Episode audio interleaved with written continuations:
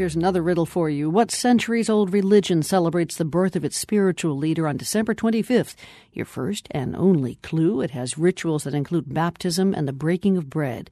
Okay, you get credit for guessing Christianity, but if you guessed Mithraism, double credit.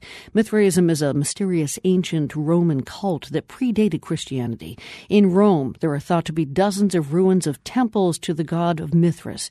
The largest temple has just reopened to the public after years of restoration work, and Megan Williams recently paid a visit. This temple of Mithras lies underneath Rome's sprawling Caracalla baths, and according to guide Teresa Di Iorio, it's no ordinary house of Mithrian worship. This is the biggest, largest uh, Mithraeum they founded in Rome, and uh, is the only one where they found the fossa sanguinis. Is standing under the vaulted ceiling of a cold marble room that was once accessed through a secret side entrance in the baths above. A delicate black and white mosaic spreads across the floor. Along the walls are raised platforms for the men who once reclined there while banqueting. Archaeologists say this was one of Rome's most important temples of Mithras, the ancient Persian god worshipped in Rome between the 2nd and 4th centuries.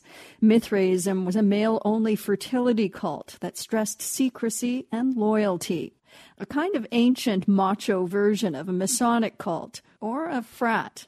And in the middle of the room is the Fossa Sanguinis, our guide mentioned, a large pit that, with a sacrificed bull, was gruesomely central to a new member's initiation. So he would walk he in would there. walk in. And what's what's his first initiation step? His first step uh, was uh, the bath into icy water, and then the second uh, step was uh, walking over a very hot uh, piece of marble.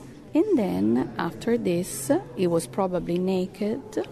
He was uh, going down into this uh, hole, let's say, and up on top, this hole was covered with a grill, and on top of the grill, they killed the bull.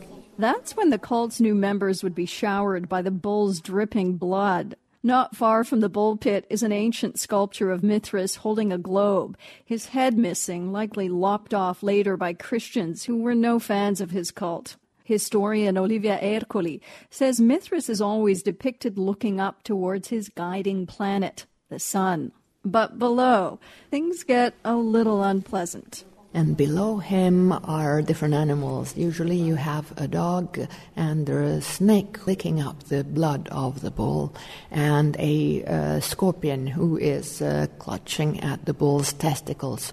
So that uh, would be how Mithraism explained the passage of evil into the world.